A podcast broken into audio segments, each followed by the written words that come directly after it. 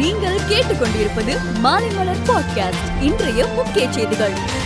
நகர்ப்புற உள்ளாட்சி தேர்தல் கூட்டணி தொடர்பாக அதிமுக பாஜக இடையே மூன்று மணி நேரம் பேச்சுவார்த்தை நடந்து முடிந்த நிலையில் இன்னும் இடங்கள் குறித்து முடிவு செய்யப்படவில்லை என தகவல்கள் தெரிவிக்கின்றன. பிப்ரவரி ஒன்னாம் தேதி பள்ளிகள் திறக்கும் நிலையில் மாணவர்கள் பள்ளிக்கு வருவது கட்டாயம் கிடையாது. நேரடி வகுப்பு ஆன்லைன் வகுப்பு என்பதை அந்தந்த பள்ளிகளே முடிவு செய்யலாம் என பள்ளி கல்வித்துறை அறிவித்துள்ளது. பள்ளி கல்வித்துறையின் இருபத்தி மூன்று வகையான சான்றிதழ்களை இ சேவை மையம் மூலமாக பெற்றுக்கொள்ள தமிழக அரசு அரசாணை வெளியிட்டுள்ளது. தேர்தல் நடக்கும் பகுதிகளை சேர்ந்த அரசு ஊழியர்களை தேர்தல் பணியில் ஈடுபடுத்தக்கூடாது என அதிமுக சார்பில் சென்னை உயர்நீதிமன்றத்தில் முறையீடு செய்யப்பட்டுள்ளது. தமிழகத்தில் அரசு ஊழியர்களுக்கான டிஎன்பிஎஸ்சி தேர்வுக்கான புதிய பாடத்திட்டம் வெளியிடப்பட்டுள்ளது. தேர்வாணையத்தின் இணையதளத்திற்கு சென்று புதிய பாடத்திட்டத்தை தெரிந்து கொள்ளலாம். குரூப் டூ மற்றும் குரூப் டூ ஏ தேர்வுக்கான அறிவிப்பு வரும் பிப்ரவரி மாதத்தில் வெளியிடப்பட உள்ளது தமிழகத்தில் முதல் தவணை கொரோனா தடுப்பூசி தொண்ணூறு சதவீதம் பேருக்கு செலுத்தப்பட்டுள்ளதாக அமைச்சர் மா சுப்பிரமணியன் தெரிவித்துள்ளார். மதிமுக பொதுச் செயலாளர் வைகோ கொரோனா தொற்றால் பாதிக்கப்பட்டு வீட்டில் தனிமைப்படுத்திக் கொண்டுள்ளார். பெகாசஸ் உளவு மென்பொருளை இந்திய அரசு வாங்கியது என நியூயார்க் டைம்ஸ் பத்திரிகை கட்டுரை வெளியிட்டுள்ள நிலையில்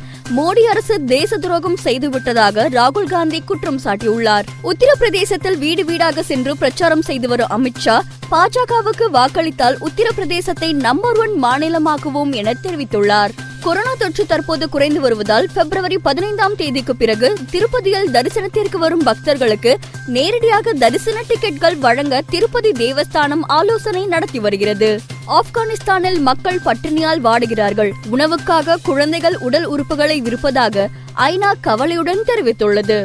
ஆஸ்திரேலிய ஓபன் டென்னிஸில் பெண்களுக்கான ஒற்றையர் பிரிவில் ஆஸ்திரேலிய வீராங்கனை ஆஷ்ரே பார்ட்டி அமெரிக்க வீராங்கனை கோலன்ஸை நேர் செட் கணக்கில் வீழ்த்தி சாம்பியன் பட்டம் வென்றுள்ளார்.